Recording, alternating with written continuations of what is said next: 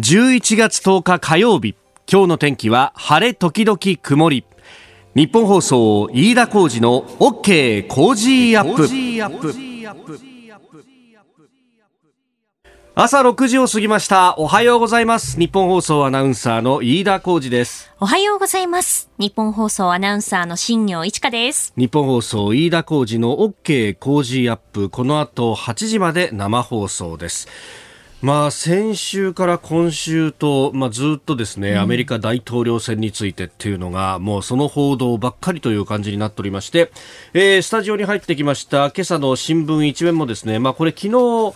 新聞が休刊日だったということもあって、週末に行われたバイデンさんの事実上のというか勝利宣言、えー、それからその後の演説というものがほとんど紙面に載ってなかったんですね。えー、ですんで、まあ、それを一面トップというところが、まあ、ほぼ全てというか、えー、今回はすべての新聞が、えー、6紙すべてがこのバイデン氏の演説などを引いて、えー、勝利というふうに書いているところがあります。まあ、あのね、えー、今まだ、あ不正投票があったかうんぬんと、まあ、いろいろな訴訟等々も起こっていますので、まあ、あの、その辺もあってですね、えー、各紙、そして各国どう対応していいかというところで非常にこう、えー、悩みながら、背踏みしながらやっているなという感じもありますけれども、まあ事実としてはこういうことが、まあアメリカの国内では起こっているということが報じられております。で、まあ、ことほどさんにですね、もうこれあの、日本時間の夜から明け方にかけて起こるわけですよ、いろんなことが。はい、ね、えー、そうすると、この朝の番組やってると、寝て起きたらいろんなことが変わってるってことがよくあってですね。そうですね。えー、今日は本当にいろんなことが動いておりました。まず、あの、このバイデン氏勝利ということの後のですね、えー、ニューヨークの株式市場というのは、まあ、初めて開いた、えー、月曜日の数字というのが出てきております。で、えー、ニューヨークのダウ平均株価の終値は29,158ドル10セント。えー、先週末と比べて834ドル70セントのプラスということになりました。えー、率にして2.95%のプラスと、まあ、この数字だけ見ても、おっという感じではあるんですが、えー、ニューヨークのダウ平均ですね、あの、推移を見てますと、ちょうど我々がですね、出勤したぐらいの3時から4時にかけてっていうのは、えー、かなりぐぐぐぐっと上がっていって、えー、大台の3万ドルに迫ってくるというですね、えー、取引時間中の最高値更新というところまで、えー、行っておりました。まあ、あのこの要因の一つとして、えー、アメリカの製薬大手ファイザーが、えー、開発中の新型コロナウイルスワクチンの臨床試験について90%を超える予防効果があるという、まあ、これ暫定的な結果なんですけれども、えー、発表があってワクチン開発への期待そして、えー、コロナを抑えることができるんじゃないかそしたら経済が回っていって好景気が戻ってくるんじゃないかというところまで、えー、連想が広がって、まあ、そうじゃなくてもですね今あの買いの材料を探しているっていうのが相場の雰囲気なので、まあ、それもあって買い上がったということであります。ただ、あの、引けにかけては1000ドル、ごめんなさい、100ドル以上ぐっとこう下げたということがありまして、これはあの、市場に詳しい人なんかに聞くとですね、まあ、もともと、あの、空売りをしていて、で、えーまあ、それがああったんで、空売りって、あのね、えー、安いところで買った、信用で買った株を高いところでこう売り抜け、あるいは高いところで先に売っておいたものを低いところで、えー、買い戻すみたいな、えー、取引のことを言いますんで、そうすると株が上がってきたら、えー、そろそろ売りも入ってきてっていう、まあ、天井が3万ドルぐらいで、えー、そこでまあせめぎ合うみたいなことにこう展開的にはなったんだろうというようなことも言われております。えー、ということで、えー、終値としては、えー、2万、えー、9157ドル64セントというところでありました。で、一方でですね、円安が進んでおります。昨日のこの時間は結構円高が進んでますよって話をしました。えー、確か昨日のこの時間で1ドル103円台の半ばぐらいでの取引だったと思うんですが、えー、今足元ですね、えー、6時過ぎの円円ドル相場ですが、えー、1ドル105円39銭付近での取引ということになっております。えー、一気に、あの、夜が明けたら2円ぐらい円、安が進んでいると。まあ、あこうなるとダウが上がって円安が進むってことは、えー、今日の日経は上げて始まるのかなということになりますけれども、ただ日経はあのずっと上げ続けてきているということがあるんで、えー、今日はどうなるのか展開ちょっと注目したいと思います。あなたの声を届けますリスナーズオピニオン、えー、ニュースについてのご意見ぜひお寄せください。この OK 工事アップはリスナーのあなたコメンテーター私田新行アナウンサー番組スタッフみんなで作り上げるニュース番組です。えー、今朝のコメンテーターはジャーナリストの有本香里さんです。えー、取り上げるニュースまずは新型コロナ対策分科会があの尾身会長が昨日会見を行いました、まあ、北海道での感染拡大などなど、えー、これから冬に向けてというところのお話です、えー、それから菅総理大臣バイデン氏に対して祝意を示すという、まあ、昨日ですね総理官邸で、ぶら下がりの形での記者団からの質問に答える形で、えー、声を発しております、えー、それから拉致問題解決に向け、えー、バイデン氏への期待、えー、さらには外国資本の土地取得規制というところ法整備へ有識者初会合というところも取り上げてまいります。今週は番組オリジナルのマスキングテープを毎日5人の方にプレゼントしています。ポッドキャスト、YouTube でお聞きのあなたにもプレゼントが当たるチャンスです。番組のホームページにプレゼントの応募フォームを作りました。こちらに住所やお名前、電話番号を登録してご応募ください。いただいたオピニオン、この後ご紹介します。本音のオピニオンをお待ちしています。さあ、ここが気になるです。あの、夜から朝にかけてですごくニュースが今動いてるっていう話が、えー、ありまして、先ほどね、株価について、えー、もお話ししましたけれども、えー、一方で、あの、アメリカは、えー、1月の20、20日までは、あトランプ政権と、まあ、あの、今後のね、えー、ことの運びによってどうなるかっていうのはまだ、えー、未確定な部分はもちろんありますけれども、で、えー、今も閣僚が仕事をしているわけですが、その中でですね、深夜に、え、速報が入ってきたのが、え、アメリカのトランプ大統領はエスパー国防長官を即時解任し、え、国家テロ対策センターのミラー所長を長官代行に充てたとツイッターで発表したと、え、具体的な理由は明らかにされていないということであります。まあ、あの、いわゆるそのブラックライブズマターと呼ばれた、え、まあ、アメリカの国内で起こった、えー、まあ、デモ活動から一部はこれ暴動化してるんじゃないかというふうにも言われた、まあ、騒乱、えー、これに対して、まあ、連邦軍を入れようとトランプさんがしていて、えー、それをエスパーさんが全力で止めたみたいなことが報じられていましたんで、まあ、その辺で、えー、意見の齟齬があったんじゃないかというようなこともこう報じられております。まあ、一方でですねこのエスパー氏は56歳と、えー、4年後を考えると60歳。まだまだ仕事盛りということを考えるとですね、えー、そろそろその辺を見越した、まあ、あの国防長官までこう上の人たちっていうと、まあ、なかなかですね、えー、自分から辞めたるみたいなことは言えないかもしれないですが、えー、下の方の政治任用で、まあ、そこそこ偉い人たちみたいなところは、えー、いろんな動きをしているらしいぞというようなことも出てきております。さあ、それから、あの、あんまりこれも大きく報じられていないというか、この大統領選について昨日が休館日だったということもあって、そこに各種紙面を割いているので、えー、勢い圧迫された部分がありますが、えー、昨日ですね、あの、内閣府の経済社会総合研究所から、えー、景気動向指数の9月分の速報値というものが出てまいりました。まあ、あの、これ、報じているところはですね、えー、4ヶ月連続で改善とか、えー、基調判断は下げ止まり据え置きというようなところが報じられております。えー、景気動向指数の現状を示す一致指数、えー、前の月と比べると1.4ポイント上昇の80.8という数字になりまして、えー、数字だけ見ますと一応4ヶ月連続で改善ということになっております。で、えー、80ポイント台になったのは3月以来だということが報じられているんですが、まあ、ただこの数字80という数字そのものを見るとですね、じゃあ他にどういういうところで見られるかっていうと、えー、2009年のちょうど真ん中ぐらいと、まあ、これはあのリーマンショックの影響が色濃く出てきて、えー、そこからちょっと回復したかなぐらいの非常に苦しい時期とか、あるいは、えー、バブル崩壊の後ですね、えー、その後少し回復してきた時期とか、あるいはですね、えー1985年、まあ、この辺りはあのプラザ合意があって、えー、日本の景気がどーんと悪くなったその直後ちょっと回復してきた時期とかですね、ええ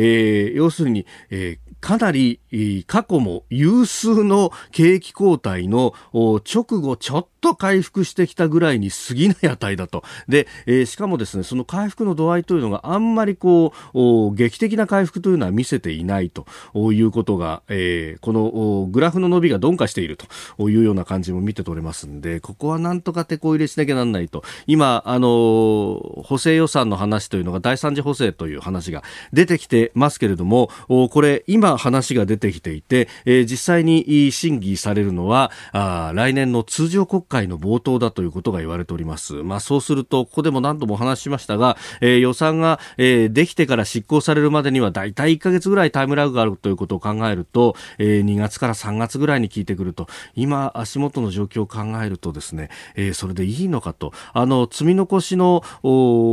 予備費というものがまだ7兆円ほど余っているはずで、これ使い道なく積んどくままでいいのかという話も考えるとですね、その辺早急に、本当は菅政権は、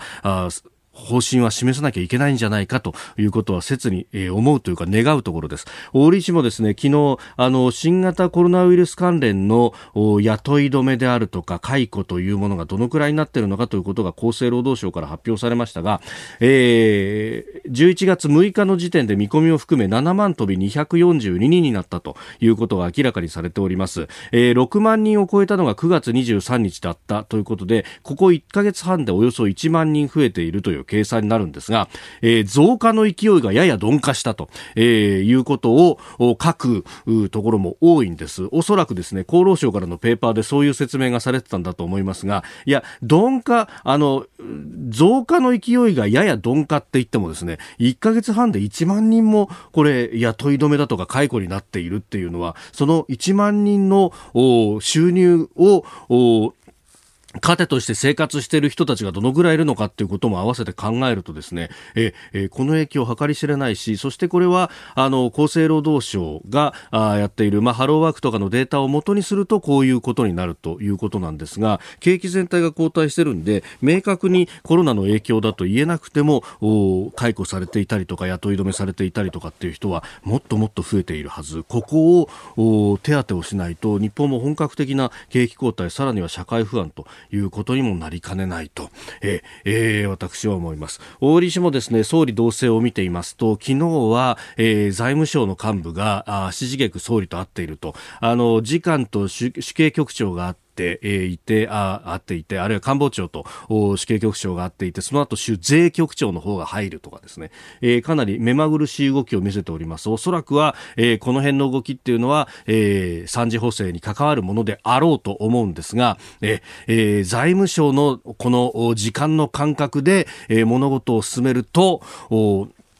結局、手当が遅くなるっていうのは、ここ20年、30年、えー、我々ずっと痛い目に遭い続けていたような気がしますが、えー、どう思いますでしょうか、えー、ここが気になる経済についてお話しいたしました。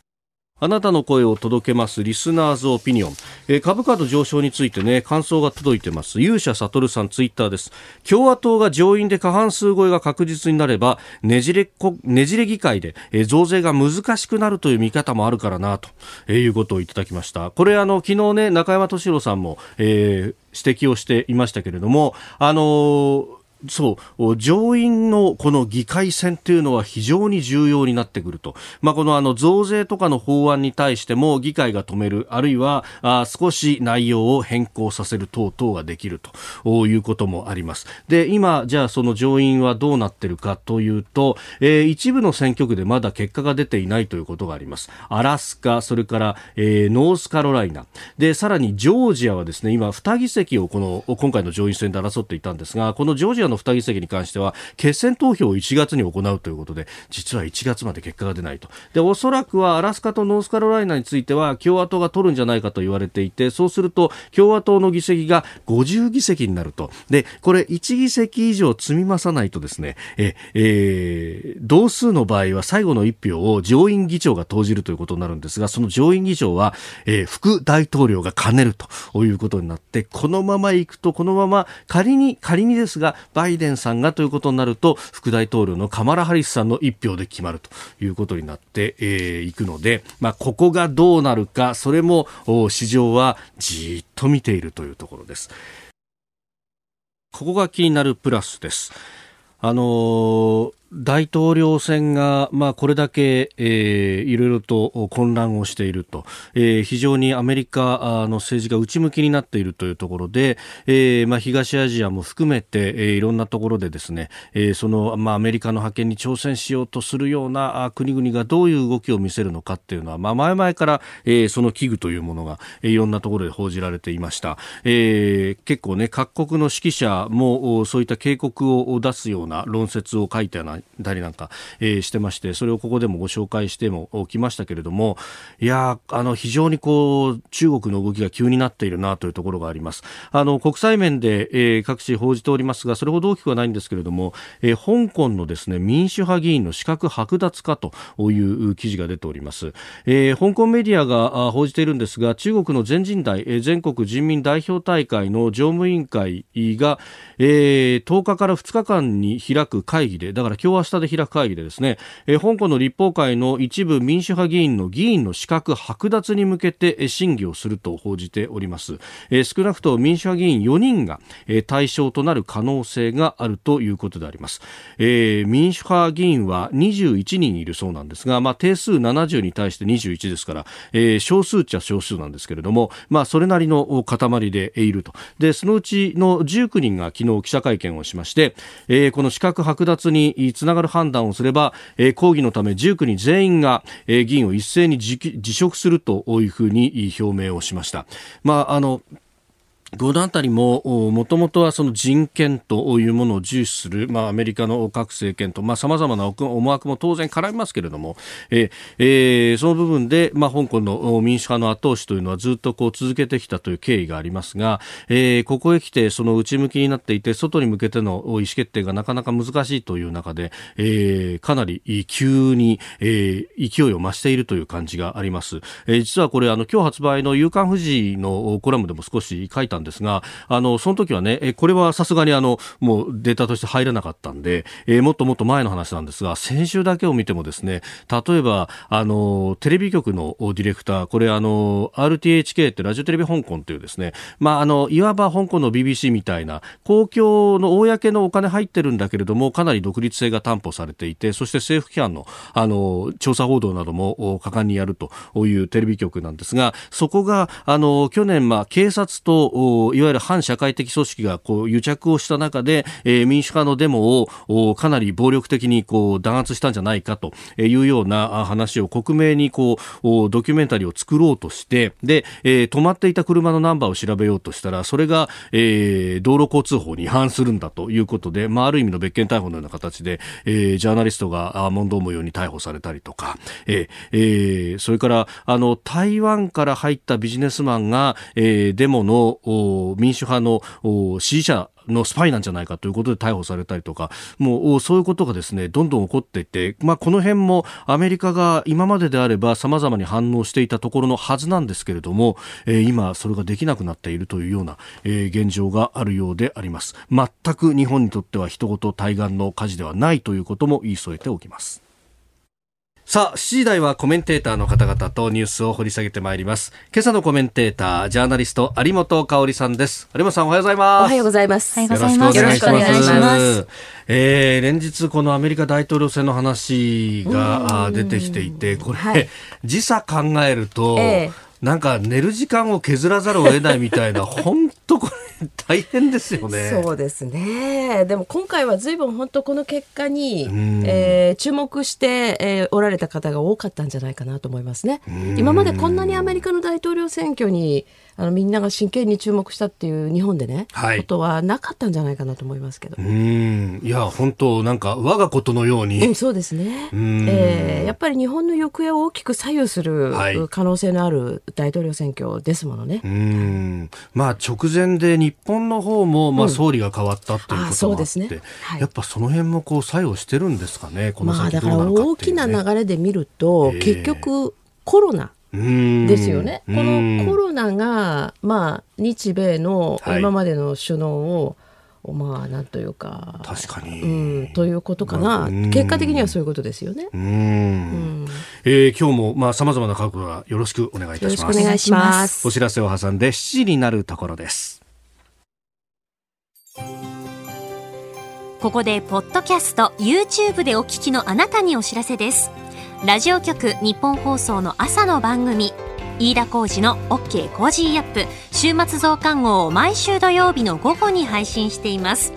1週間のニュースの振り返りそしてこれからのニュースの予定さらにコメンテーターの素顔がわかるエピソードなど毎週更新しています。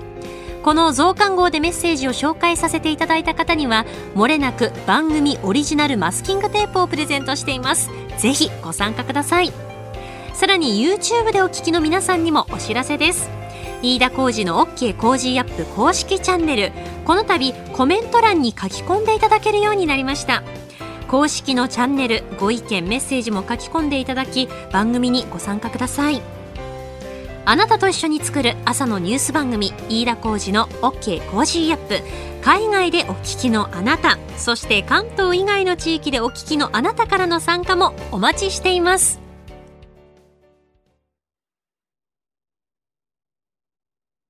11月10日火曜日時刻は朝7時を過ぎました。改めましておはようございます。日本放送アナウンサーの飯田浩二です。では最初のニュースこちらです。新型コロナ対策分科会の尾身会長が会見。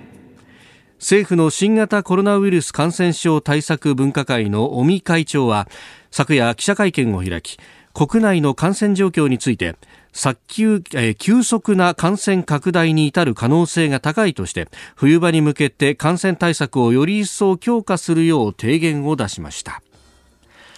感染拡大が続く北海道では昨日感染者が初の200人を超えたということで、えー鈴木直道知事もお上京して、えー西村担当大臣とお会談するなどなどがあったということであります。まあ、昨日のこの尾身会長の会見の中では、まあ、より踏み込んだクラスター対応であるとか、えー対話ある情報発信というような5つの項目を挙げております。まあコロナこれ冬場に向けてっていうのは前々から言われてましたけどやっぱりって感じですかね。そうですね。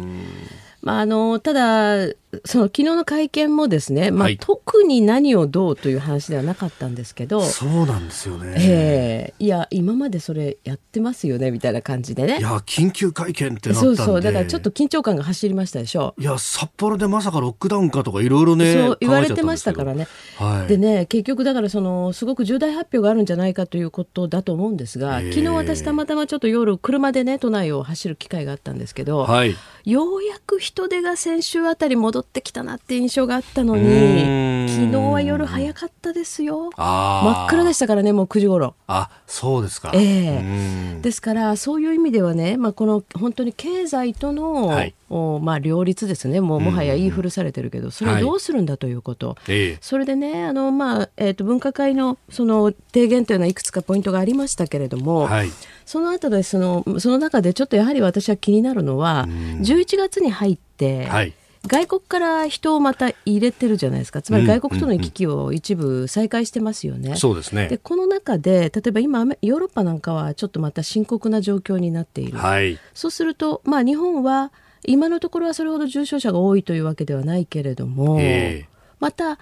新しくこう強くなったウイルスが入ってくるんだろうかどうなんだろうかということですね。一方ではあの昨日ですかね、えー、とファイザーと、はい。おそれからアメリカの当局えがですね、えーなんかワクチンがはい。あの非常に有望なワクチンがあもうできたと。はい。なんか9割方予防できるそうですねというような。だからまあそういうものが今後どんどん、まあ、他からもね、えーうんできてきて確保されていくっていうことになればまあさほど恐れるに足らないという話になるのかはい。その辺の見通しをねもうちょっとやっぱり政府としてもこう今後どう取り組むのかっていうところを、はい。もちろんその確定してないこと言いにくいっていうのは分かるんですけれども、えなんとなくこう不安だけが煽られてねで、えー町場の経済だけが冷え込むっていうこの悪循環はちょっとよろしくないんじゃないかなと思いますね。うん。これね、あの今、有本さんご指摘になった経済との両立という面であるとかをええ考えると、ええはい。この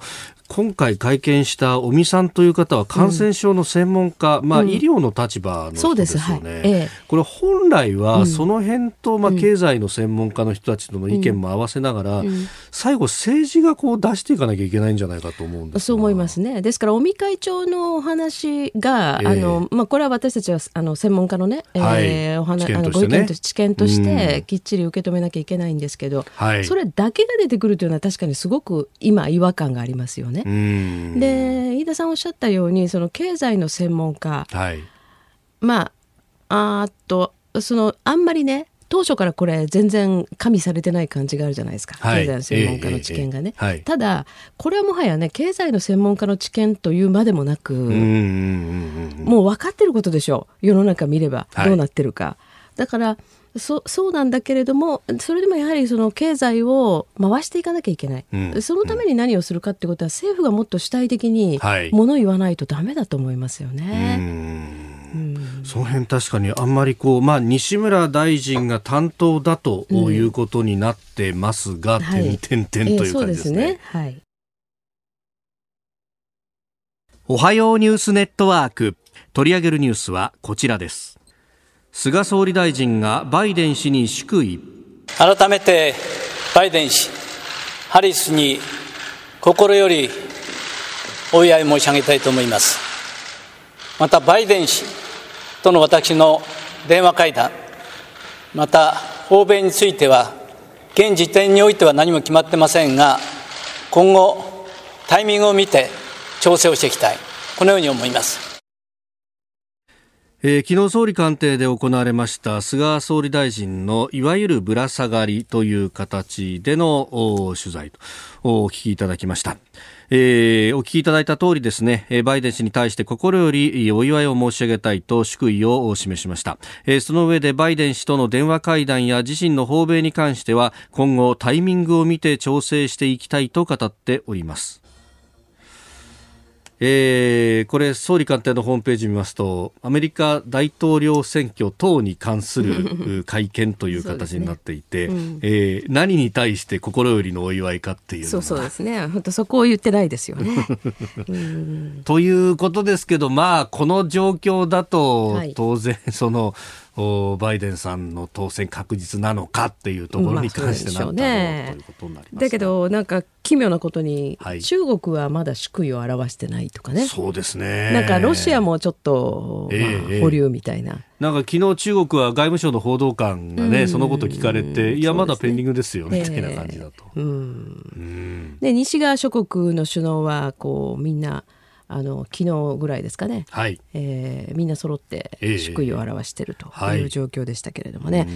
ーただあの、まあ、冒頭ありましたように今回のこの大統領選挙というのは、日本でも本当に多くの人がね、あの注目をしました。で私はやはりこの日本と世界の行方を大きく変える、はい、まあ、常にアメリカの大統領選挙はそういう要素がありますけれども、はい、今回は特にね、日本の場合やはりその中国との関係が、はい本当にその今あ差し迫った脅威になっているとい。う状況から、うんはい、アメリカの対中政策がどう変わるんだろうと、えー、それからさっきあの飯田さんおっしゃったように北朝鮮ですね。北朝鮮。への向き合い方がこのバイデンさんが仮に政権をに担った場合にどうなるんだろうと。い。うところでみんな注目したわけです。で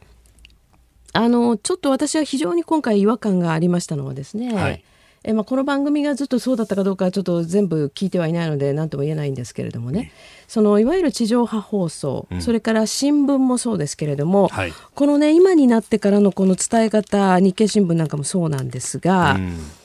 あのまあ、なんでみんなこんなにバイデンさんを応援してるのって感じなんですよね。でネット上なんかはむしろそのトランプさん頑張れっていう声が多くて、はい、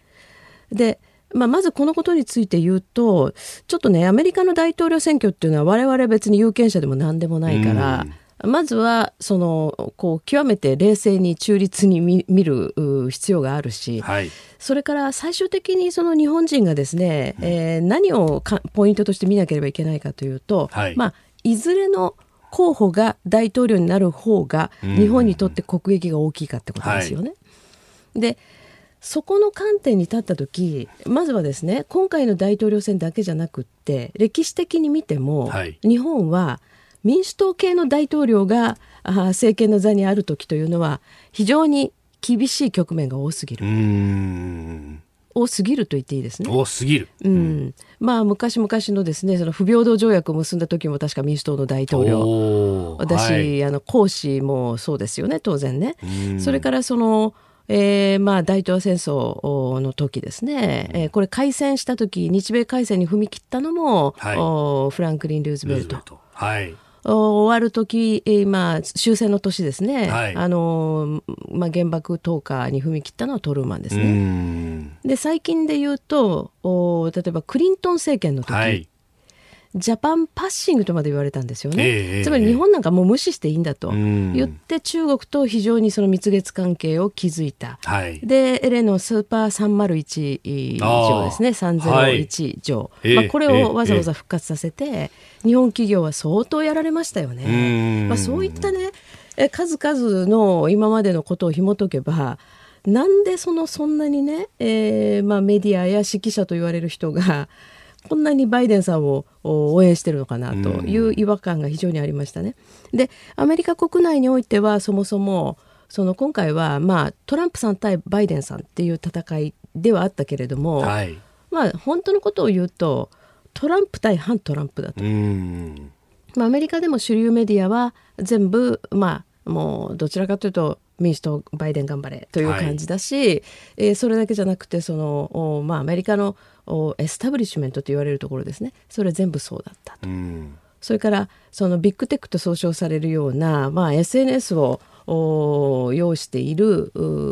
まあ、そのネット系の企業ですね、まあ、はいそういうところもみんなあどちらかというとバイデンさんに有利なように動いたということも言われていて。うん。記事がね、えー削除されたりとか削除されたりね、まあ確かに不確かなものをね、選挙中、選挙前後を削除するっていうのは分からなくはないけれども、ちょっとやっぱり偏ってたんじゃないかというふうに言われてますよね。ですからそういう意味で、この戦いって何なんだろうなというふうに、えもう一回ちょっと引いてみる必要があると思いますね。で、いずれにしても日本の場合は、あ菅総理がまあできるだけ早くコミュニケーションを取るというふうにおっしゃっているけれども、はいやはりこの中国の慎重、お特に我が国に対してですねその海上での脅威なんかはもう明らかに強まってるわけですから、はい。これについてアメリカとお今まで通りあるいは今まで以上の、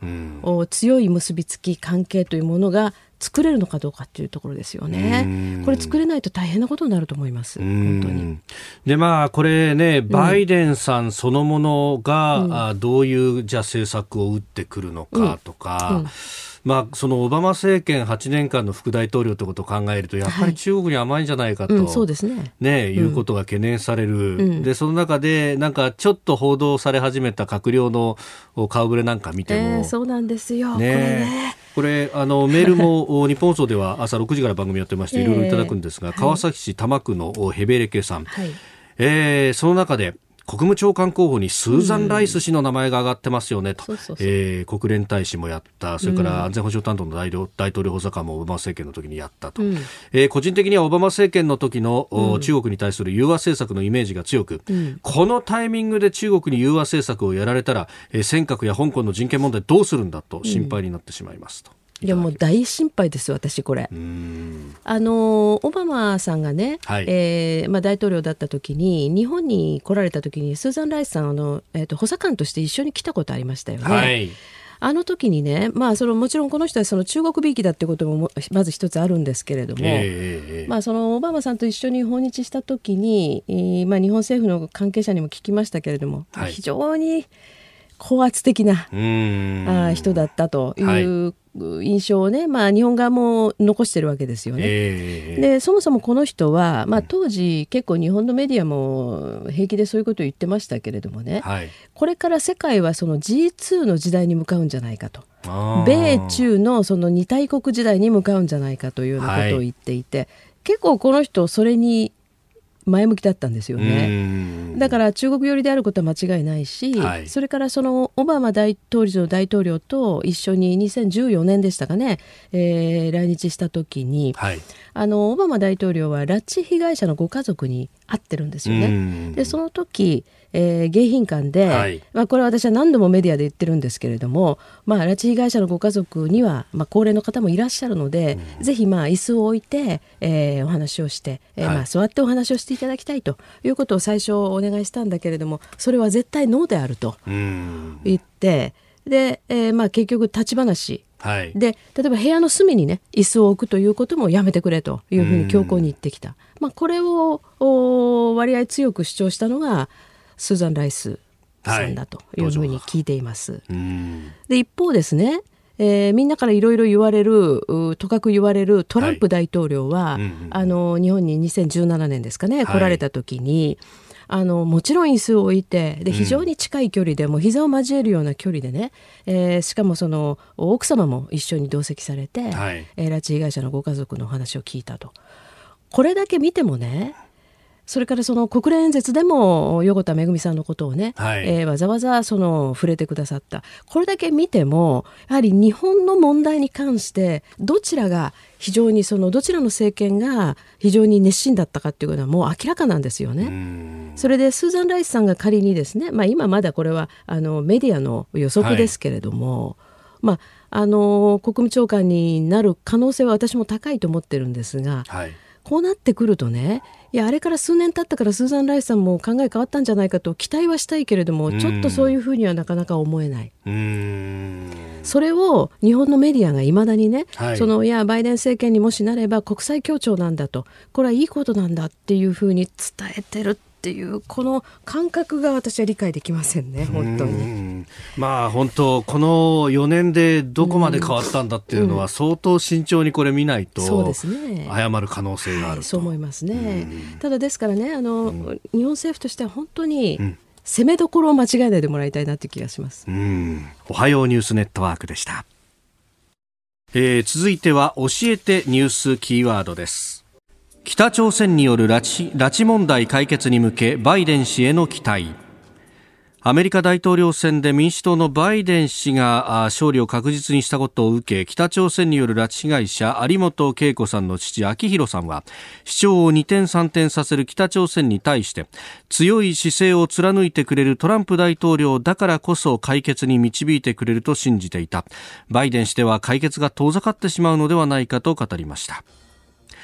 えー、思いを引き継ぎ北朝鮮に対応してほしいというふうに、えー、バイデン氏に対して求めたということであります。うんまあこれ不安もありますよね当然。ですね。今あの飯田さんが読んでくださってるの聞いていて、はい、ヘッドラインのところではそのバイデン氏への期待とありましたけれども、うんうん、この有本恵子さんのお父様昭弘さんの言葉は不安というふうにしか私は聞こえないんですね。うん。はい、でこれはその、まあ、バイデンさんがどうこうというよりもやはり先ほども申しましたように、ええ、オバマ政権の8年間では全く北朝鮮に対して実効的な手というのは打って、えー、いただけなかった、特にこの拉致問題についてなんか全くと言っていいほどですね、はい、そうするとその、まあ、政権で副大統領だったわけですから、はい、同じような路線かなというふうに思うとちょっと心配だっていうのはありますよね、ちょっとどころじゃないですね。でねやはり、まあ、このニュースでまずちょっと違和感があるのは、はいまあ、こういうことのたびにこの拉致被害者の、ね、ご家族の方々にこうコメントを求めるあるいは声明を出さざるを得ないこの状況こそがまず問題ですよね。うん本人ご本人たちになんかこう委ねてしまってるというか、うんね、間に確かにいろんな日本政府とかプレイヤーがいるはずなのにそうそうそうちょっと違うよねという感じですね。うん、であの例えばね、まあ、この番組でも以前もねあの横田めぐみさんの弟さんともご一緒しましたけれども、はいえー、あのご家族が毎年のように、えーまあ、ゴールデンウィーク時期ですかねワシントンにいらっしゃってますよね。はいえーこれまさにその日本政府では全く解決できないから、うん、アメリカの大統領及び大統領の周りの人たちに頼みに行ってるわけですね。はい、でこれにまあ日本の国会議員も何人もついていかれてまして、えー、まあ、それついていかれてる方はみんなこの解決をねあの、うん、に向かって活動されてる方々だからそれ別にあの腐すつもりもないけれども。うんでもアメリカ大統領に頼みでなくちゃいけないっていう状況がもうこれだけ長く続くっていうのは本当に切ないですね。やっぱり日本国民として。うん。まあ本当これもうすでにね、ええ。めぐみさんにしてももう、うん。50代も半ば以降に差し掛かるし、ええ。はい。あの親御さんの世代っていうのが本当にこのところね。志半ばにして亡くなるというのが、有本恵子さんのお母様もねそうですよね。あの亡くなりましたしね横田めぐみ子さんのお父様も亡くなりましたしね、やっぱりだからこれをねその日本国としてどう解決するのかっていうことをうん。あの本当にえーもっと力強くですね、えー総理はじめ、えーはい。日本政府の関係者にもお出していただいてもう私これね毎日でもいいからね何かの形でニュースになるようにしていくべきだと思いますね。うーん。何かこのこう節目であったりとか、はい。何かものが動いた時だけっていうのではない、ないということですよね。これだけの人権侵害がこの20世紀から21世紀に起こっているという。うんうん、本当ですね。ですからこの、まあ、もちろん日本のね、えー拉致被害者の問題、えーまあ、拉致問題ですね。はいそれからその中国国内における人権問題、はい民族問題と絡んだ人権問題ですね。まあ、こういったことに本当に前例がないぐらい一生懸命取り組まれてきたのがトランプ大統領で、うん私は本当びっくりさせられるぐらいだったんですよね、この4年間。だからこれがアメリカ政府の姿勢だとして引き継がれるのであれば、はいうん。それはそれでいいというふうに思いますけれどもね。うん。続いてここだけニューススクープアップです。この時間最後のニュースをスクープアップ。外国資本による土地取得の規制法整備へ政府は昨日外国資本による土地の取得を制限する法整備に向けた有識者会議の初会合を開きました。安全保障上の課題や国際条約との整合性といった論点を整理し年末をめどに提言をまとめ来年の通常国会で関連法案の提出を目指します。この外国資本による土地取得の問題というのは、うん。は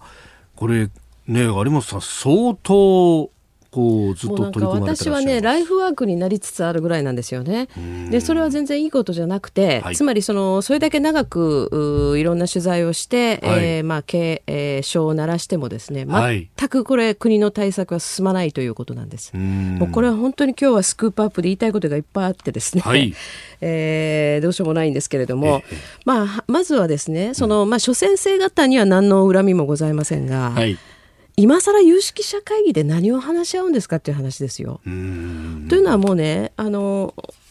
論点は、はい。論点整理なんて今頃言ってるけれども、論点なんかもう何度も整理されてるんですよね。うん。でまあちょっとそれを後にしてですね、はい。まず実態から言いますと、ええ。つい先だってねあのこれは産経新聞の独自の取材でしたけれども、約80箇所が、ん。えまあ、国の調査によるとその安全保障上、まあ、何何がしか関係のあるはい。土地が少なくともおで中国系の資本が何らかの関わり合いがあって取引されて買収されたところが80箇所に上ると。うん。いや私多分そんなことでは聞かないと思うんですね。80じゃ効かない。全然聞かないと思います。うん。でその箇所が問題というよりは、はい。やっぱりそのどれだけの面積どれだけの,、あのまあ、地勢のところが買われたかってことが問題なんですけれどもね、はいえーとまあ、これ10年前ですよ。あえて言いますけれども10年前に私10年前。雑誌に寄稿してるんですね。はい。あのこの時はねその森林が買われているという話で,、うんうんうんうん。でそれをいろいろまあ取材して発表してもですね、はい。えーその余計なこと言うなと外国人でも何でもそのね、えー二足三門の土地を買ってくれる人がいるのはありがたいことじゃないかというふうに言われたり。えあの当時はええそれからそのの中国人の、おまあ、改定についていろいろ言うのはそのレイシズムだと言われたりですね。一部の国会議員からはそのあなたたちのような人が非常に偏狭なそのナショナリズムを煽るのはよろしくないというようなことでお叱りを受けたりですね、まあ、いろいろありました。はいで、えーその人今でも野党で国会議員やってますけれども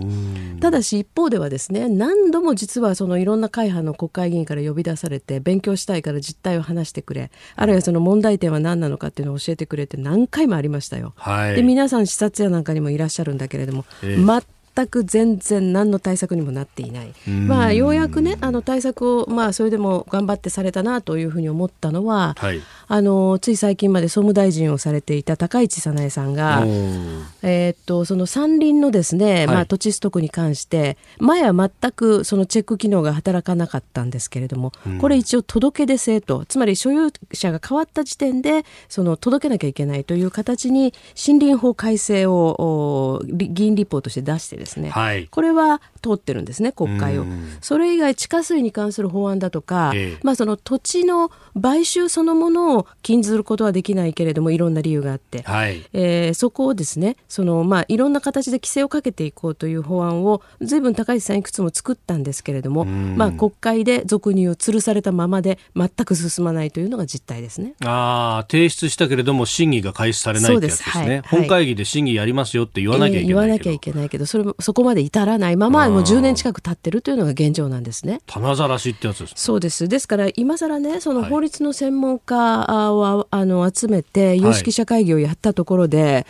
その今棚ざらしになってるものをどうするんですかっていうようなこと。確かに。あの、議員立法にしても、うん、あの、衆参両院の、あの、ね、うん、えー、法、法、法制委員会でしたっけ、はい、ごめんなさい。ええ、あの、法制局か、うん、あの、両院の法制局の中で、今までの法律と整合がちゃんと取れてるかどうかとか、うんうん、そのチェックをしてね。全部チェックしてからじゃないと出せないんですよね。はい、だから、ある意味の論点整理はそこで終わってる、それはもうチェックされてるんですよ。で、論点整理が終わってるのはどういうことかというと、その立法できるかできないかだけじゃなくって、この問題っていうのは極めて政治的な決断を要する問題なんですね。はい、要するにその土地取引そのものを結局、まあ、例えば中国で言うならば日本側は中国の土地を買えないのに向こうは買えるのおかしいじゃないかというんだけれども、結局これは二国二国間の通商条約上、はい、日本の土地を買うということについてこれは例外ですよと。土地取引は例外で、他のことの通商行為は OK だけどこれはできませんよというふうな形の例外に指定してなかったってことが問題なんです。これを今から指定するとなると結構大変なことではあるんだけれども、はい、それをやるというね、えー、まず政治決断ができるかどうかっていうことなんですね。国家あるいは政権の意思という、ね、はい、そうです。それからね、うん、もう一つ大変な問題は、さっき私80箇所では済まないと思いますよと言ったんですけれども、はい、